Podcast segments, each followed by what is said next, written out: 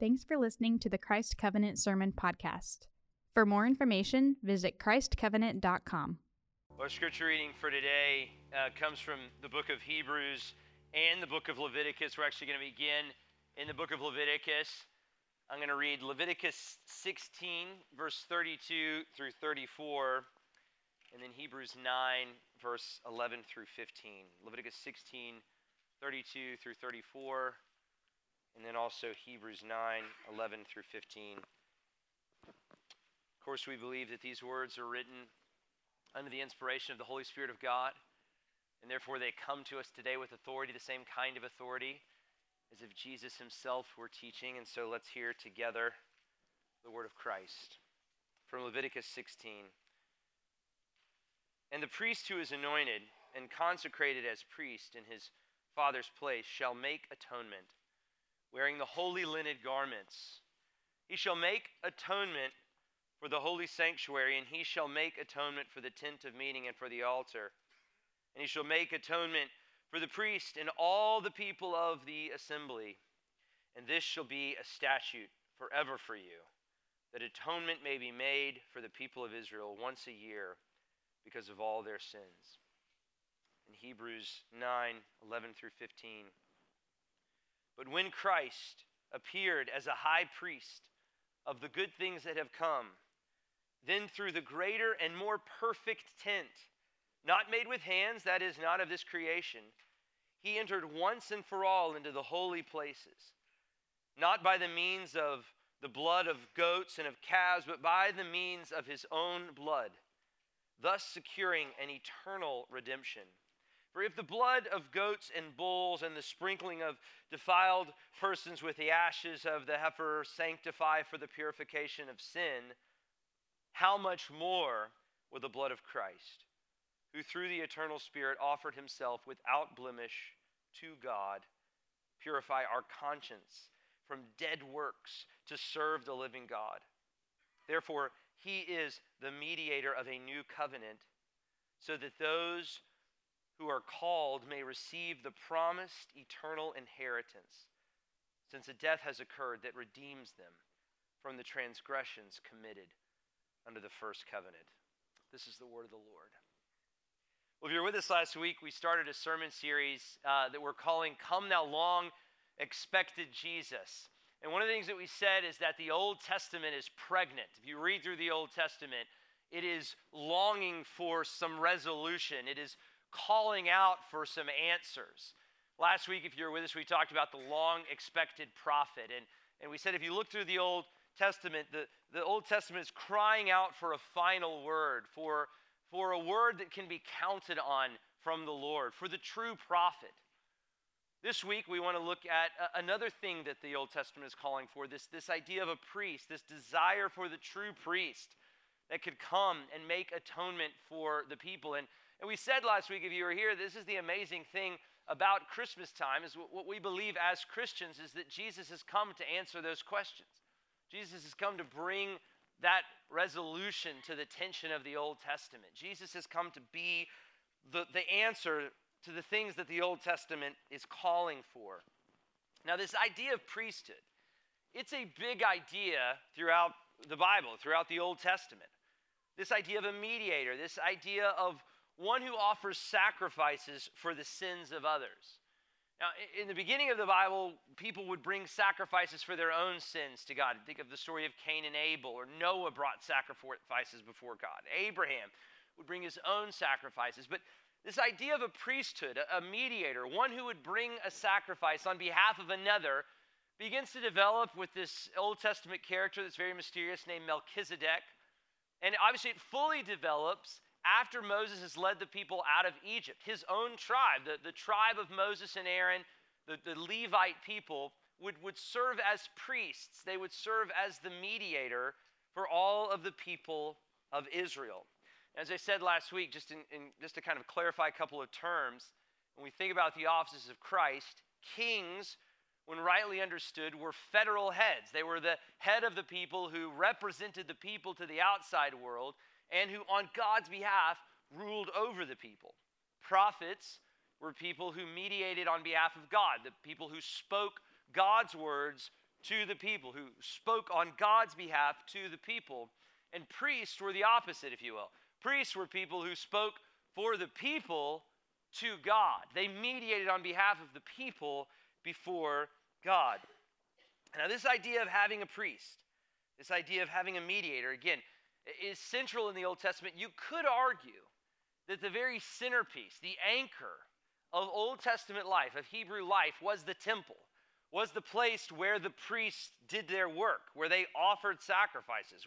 You could argue that this idea of priesthood is kind of the central theme of the Old Testament. It's a huge biblical idea and an idea that I hope we're all thinking about today, that we need to be thinking about today. But why? This brings me to the first point, and that is our need for a priest. Our need for a priest.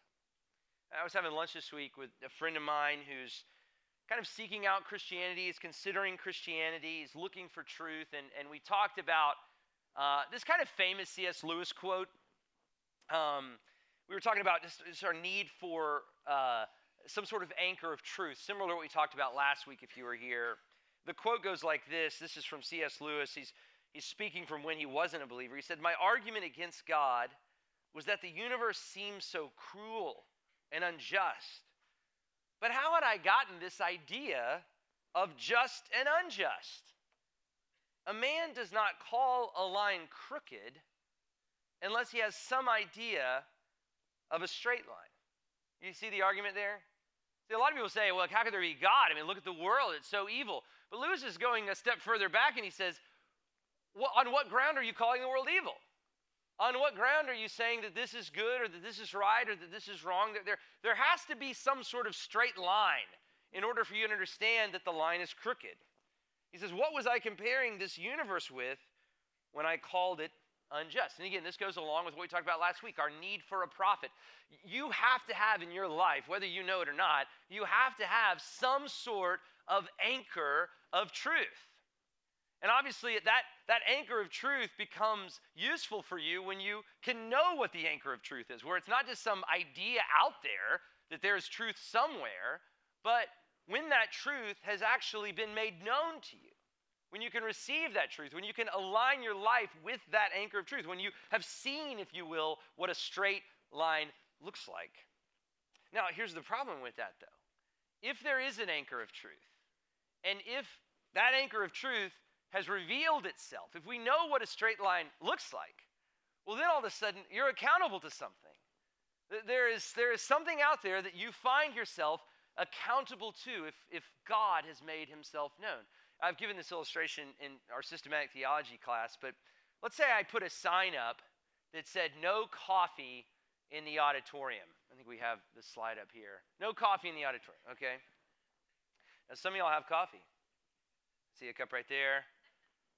See one right there? That's like you brought that one from home. Um, so, a lot of you have coffee. So, okay, if, if I put this sign up, then you would. Oh, Derek Bong's drinking some right now after I just put the sign up. But If I put this sign, if I put this sign up, all of a sudden the line has been revealed, if you will, and you have to, to choose what you're going to do with this. So there's there's five different possibilities. The, the first possibility is you can just obey the sign, right? You can just say, okay, well, no coffee in the auditorium. Okay, I'll throw my coffee away. I'll get rid of my coffee. The second possibility, though, is that you blatantly disobey the sign, right? You just say, I don't care what the sign says. I love coffee, and if I want to drink my coffee in the auditorium, I'm going to drink my coffee in the auditorium. The third thing that you do, though, is you might hide from the sign, right? You might know that the sign is there, but you might kind of hide your coffee cup, right? When everybody bows to pray, you take a quick sip, then you hide it again. so that's something people do, right? There's accountability out there, but you say, I can kind of get around this. I'll, I'll, I'll, I'll put on one face when everybody's looking and another face when everybody's kind of not looking. There's a fourth thing you can do then. You could change the sign, right? You could say, the sign doesn't really say no coffee in the auditorium. In fact, it actually says coffee in the auditorium, right? I'm, I'm doing what the sign says. Or the fourth thing you could do, obviously, is just to get rid of the sign altogether. You could just say, there, there is no sign, right? That was a sign that ancient people put up to try to guide them. But of course, we've gone beyond coffee signs now. We know more, we know better. We, we can determine for ourselves what we should do or not do with our coffee. Again, I've used this illustration uh, before in my systematic theology class, but this is exactly what people do with the Lord, with the revelation of God. If God has spoken, if God has made himself known, then you have one of five options. You can either obey his word, right? You can, you can say, look, there's a God, he has spoken, he's made himself known, I better obey. You can blatantly disobey, right? You can do that. You could say, I know there's a God, I know what his word says, and I don't care, I'm going to do what I want. Now, most people don't have the nerve to do that for too long, right? Eventually, you lose your nerve. Eventually, you say, okay, I probably better not do this. And so, most people do one of the other three. The, the third, they hide from God's word. They're, we call this hypocrisy, right? Where around one group of people, you act like you're obeying the word of God, but when those people aren't around, you just do whatever you want, right? You just follow your heart, you follow your passions. Another thing that people do with God's word is they change the word of God, right? They say, I don't know that the word of God really says this or really does that.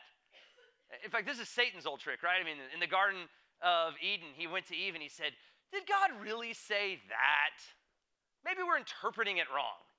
Maybe you should think about it this way, Eve. Or, of course, the final thing that people do, they say there is no God. And again, I fully believe that, that most people that deny the existence of God do so more so, do more so on the basis of desire than they ever do on the basis of logic or reason. It's not that it's reasonable or logical. If, just to Lewis's point, there has to be a line somewhere. There has to be an anchor of truth somewhere. They do more so because they don't like what that line or that anchor might tell them. And this is old. This is not new. Even the Bible says, the fool says in his heart, there is no God. You see, our problem is, even though we may believe in God, we may believe that God has word. We may be in the first category. We may be like, you know what? I want to obey. I believe there's a God. I want to obey the Lord. We know that we don't. We don't obey. We don't align with His will for our life. We, we do follow our own passions. We, at some point, are guilty of all of these things, right? We're, we're oftentimes hypocritical. We're oftentimes guilty of questioning what God's word might say. We're, we're oftentimes guilty of just trying to remove God from our lives. You know, I've used this illustration before here, and I, I often use it in conversations with other people, but the illustration that I've used before if I could take everything that you've ever thought, everything you've ever done, all your righteousness, but all your unrighteousness, all of your intentions, all, everything that's ever gone through your mind, if I could put it up on this screen right now to say, you know what, I'm going to prove that you're a good person by putting everything that you've ever done on this screen, who would take me up on that opportunity? And nobody would. In fact, when I've said that to people over coffee or conversation, they always even kind of laugh, like, well, I wouldn't do that. of, course, you wouldn't want to see that. Of course, I wouldn't do that. Almost like you've got me, okay? I, I admit, I'm, I'm a sinner, I'm in trouble. And, and I just want to say this is why you need a priest. This is why you and I both need a priest. W- without a priest, when you face the holiness of God, it will either crush you and you'll resent God, or you will try to change God. As one preacher said, you'll, you'll neuter God. You'll, you'll try to strip God of all of his authority. You'll try to make God more palatable. Without a priest, you'll either find yourself resenting God because he's just too hard, he's just too holy, or you'll find yourself changing God, neutering God, trying to make him a little more palatable. You know, the Reformation of the church it was 500 years ago, really began when the reformer Martin Luther got a glimpse of the holiness of God. He got a glimpse of the glory of God.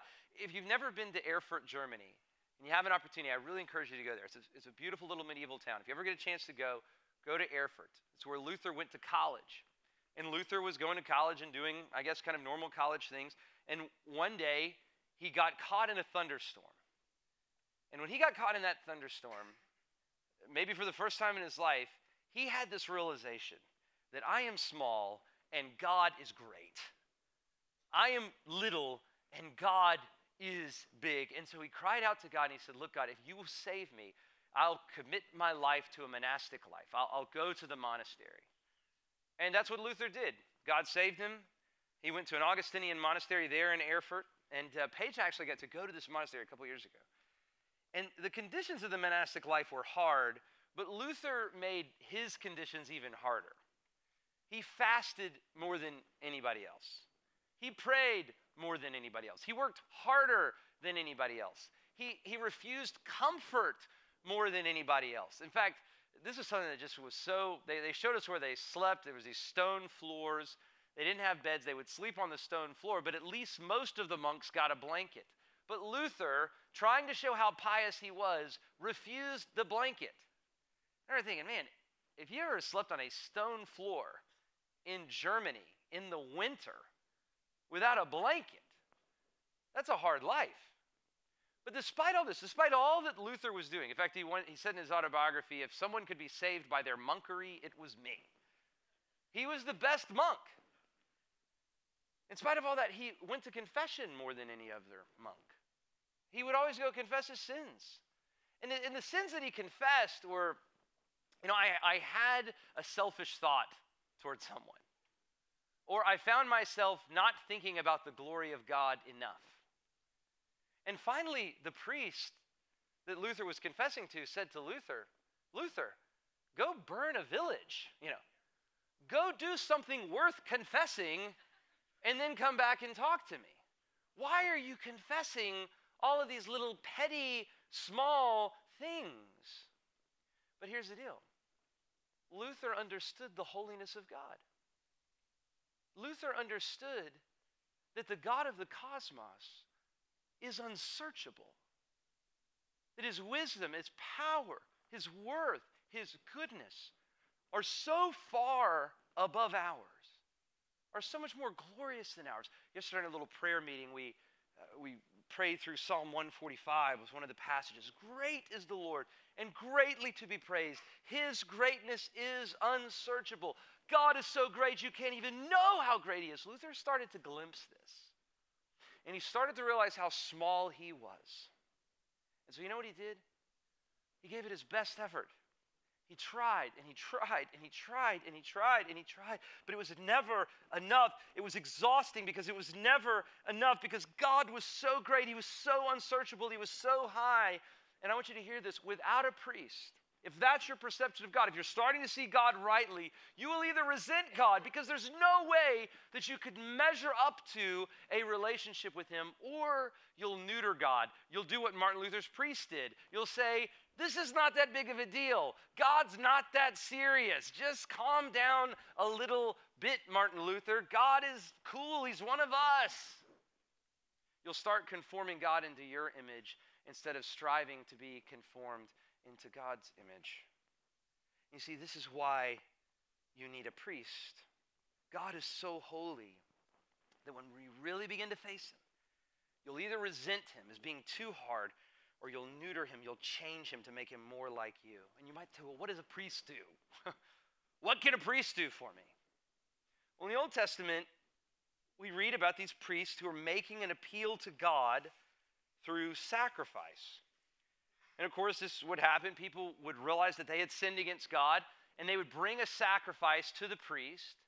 And the priest would take the sacrifice and slaughter it before the Lord as a sacrifice for their sins. And this did a lot for the people. It, first of all, it showed them, it was an act of confession, right? It, it, they, were, they were coming to the priest. They realized they had a need of forgiveness. But it was also an act, they, they were seeing that the, their sin was costly.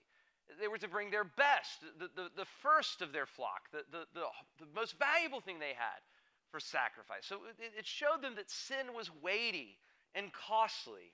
So it was an act of confession, but it was also an, a great act of faith. You, you, had to have faith to believe that the priest was going to do a good job, that the sacrifice was going to be worth something before the Lord. It was a confession of sin, and it was a great faith in God's mercy. And the priests in the Old Testament, they give their whole life to this. In fact, one of the 12 tribes of Israel, the Levites, they were given to these priestly duties. They didn't have jobs outside of the priesthood. They gave their whole life to serving as a priest for the people, And the big part of their job, the big part of their life was staying ceremonially pure, ceremonially clean. That they couldn't have sin on their own hands. How could they go before God to be a mediator before the pe- for the people if they themselves had all of these troubles? So it was a very hard job. They, they focused on this all of the time, focusing on making an appeal on behalf of the people to God. Now, of course, sacrifices happen in the temple or in the tabernacle every day, but one time a year, one day a year, it was a very special day among the Hebrew people. You know anything about your Jewish friends? You know what I'm talking about. It's Yom Kippur, the Day of Atonement. The day when the high priest, the only time of year he would do this, the high priest would go into the most holy place, to the Holy of Holies, to before the very presence of God. And he would take with him two unblemished lambs. And it was very important that these lambs were spotless, unblemished, totally pure. And he would take the first lamb, it's called the sacrificial lamb, and in the holy place, in the most holy place, he would sacrifice the lamb there before God and then sprinkle the blood seven times on the altar. But he took another lamb. This lamb was called the Azazel, or this we know as the scapegoat. And he would take that lamb outside of the city walls of Jerusalem, and with blood still on his hands from the first lamb, he would place his bloody hands on the head of the sheep, and then, oh, and then release the sheep out into the wilderness, you will, to die for the sins of the people. And again, it was very important that the lambs were spotless, that they were, they were unblemished, that they were pure. And, and there was, a, there was a, a message in this that the purity of these lambs, the sin of the people was being transferred to the lambs, and the purity of the lambs was being transferred to the people. And as the lamb went out into the wilderness to die, it was, it was saying to the people that their sin had been removed from them. Their sin had been broken from them. Their sin had been separated from them. And, and everybody at the end of the Day of Atonement could breathe a sigh of relief because the covenant with God had been restored. The sacrifice had worked. The priest had not died in the presence of God. And God was satisfied by the blood of this lamb, and the covenant continued.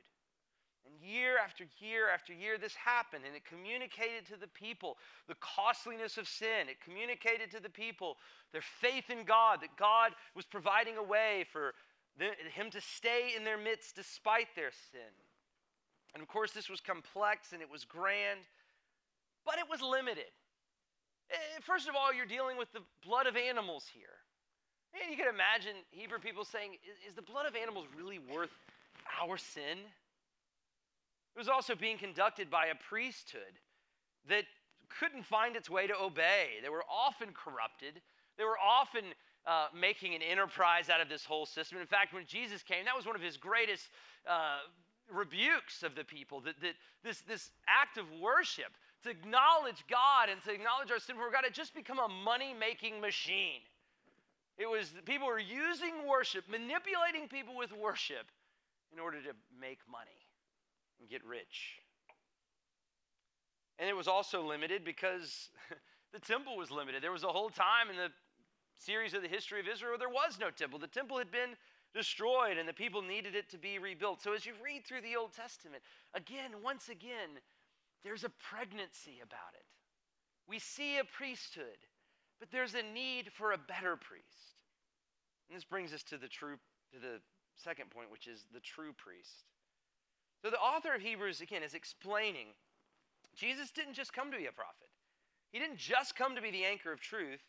He didn't just come to deliver God's truth, he also came to be our priest. And so let me read our passage today again. It's, this is Hebrews 9, 11 through 14 again. It says, When Christ appeared as the high priest of the good things that have come, then through the greater and more perfect tent, not made with hands, that is, not of this creation, he entered once and for all into the holy places, not by the means of the blood of goats and calves, but by the means of his own blood, thus securing an eternal redemption.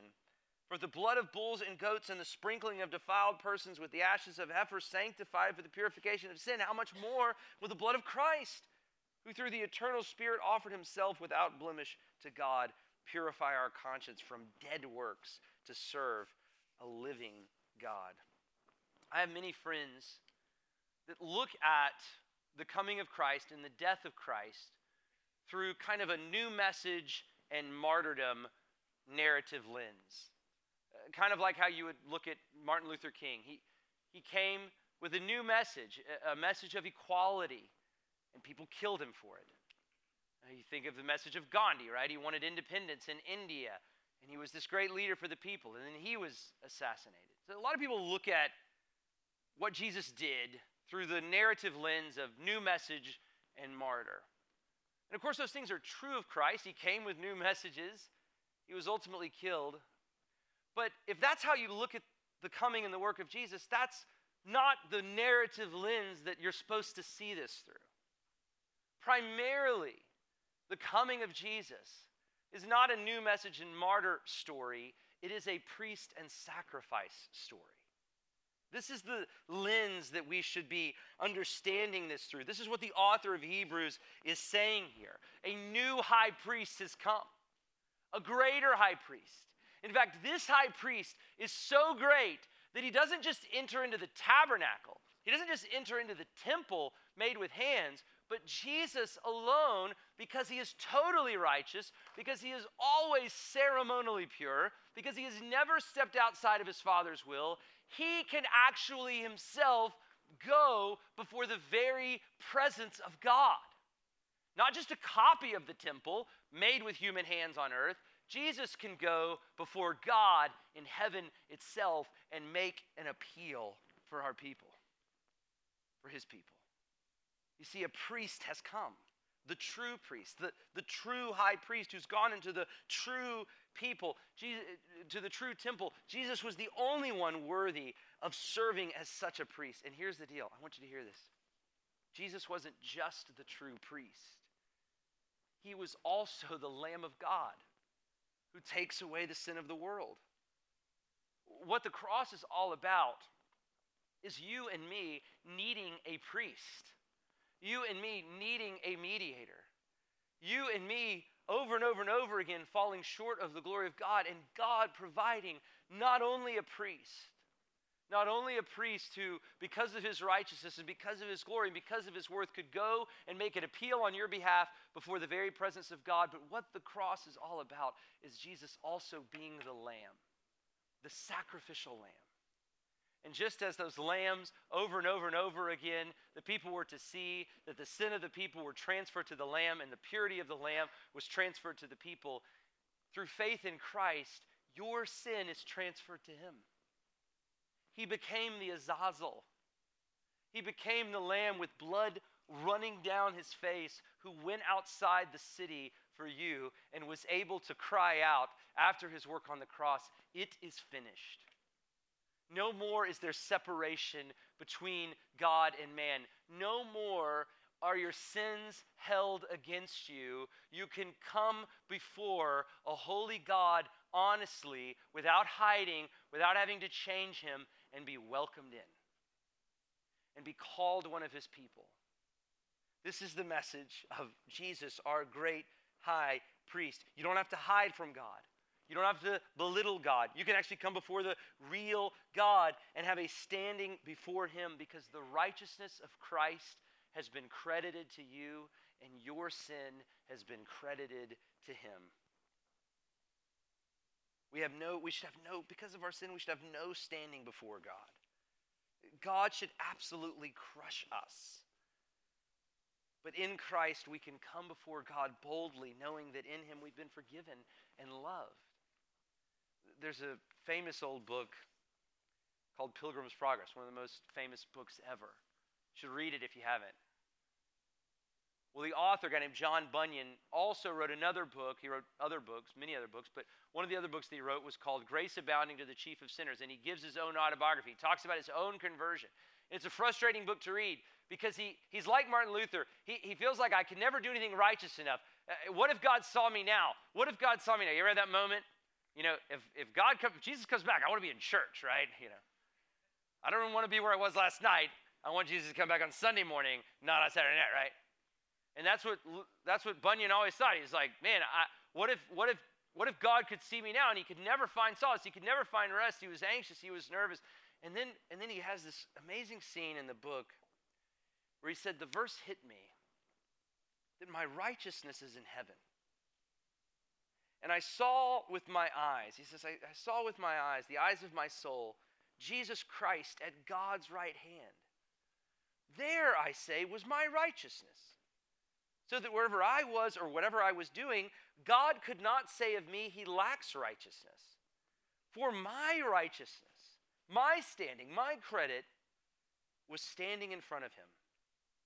I also saw that it was not my good frame of heart that made me righteous better, nor my bad frame of heart that made me righteous worth, for my righteousness was Jesus Christ Himself, the same yesterday, today, and forever. And through faith in Jesus, what Bunyan is explaining here that's true of him can be true of you. That you could have a priest. That you could stand before the true and holy God who should crush you, and yet he receives you as he does his righteous son. Then Bunyan goes on and says, If this is true, now did my chains fall off my legs indeed. I was loosed from my afflictions and my irons. My temptations also fled away, so that from that time those dreadful scriptures of, the, uh, uh, of God left off to trouble me, and now I also went home rejoicing for the grace and the love of God just as verse 15 in Hebrews 9 says, Therefore, Jesus is the mediator of a new covenant, so that those who are called may receive the promised eternal inheritance. Here's the deal you need a priest. I need a priest. You need a mediator. If you try to stand before God in your sin, it will either crush you or you'll find yourself trying to change God and you'll never know the real God what are you going to stand before God in on the last day? That's, the, that's really the question. What will stand on the last day? Will you receive this true priest who has come to save you? Who has come so you can find rest, just like Bunyan, so the chains can fall off your legs, so you can worship God not as a perfect person. I always say, Christ Covenant, if you want to join here, our only prerequisite is that you realize I'm messed up and I need a Savior. It's the only place you have to have a bad resume to get into the church. You could really stand before God honestly and say, My, my hope is not in my righteousness. As we sang before, I have a, a strong and perfect plea, but it's not my righteousness. It's a great high priest whose name is love, who ever lives and pleads for me. My name is graven in his hand, my name is written on his heart. I know that while in heaven he stands, no tongue can tell me to depart. One day you'll stand before the Lord, and will you stand before him in your righteousness or in the righteousness of Christ? That's the question. And Michael Bloomberg, who's running for president, in an interview not too long ago, he said this. He said, When I look in the mirror, I like what I see.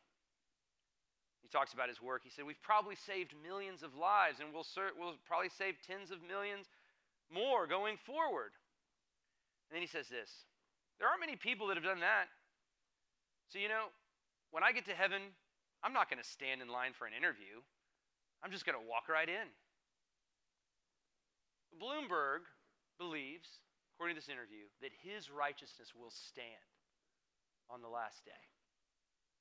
When all is known, of his heart is known, when all of his intentions are known before the infinite, all powerful, all wise God of the universe, he believes my righteousness will stand.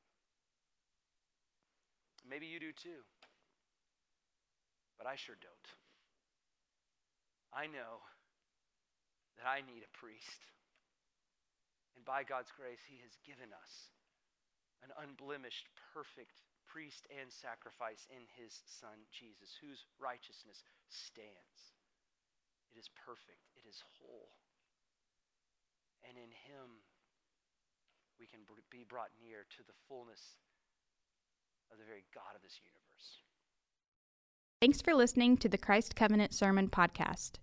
If you have any prayer needs, questions, or comments about the sermon, we would love to hear from you. So please text us at 678 951 9041 or feel free to email Jason at jason at christcovenant.com.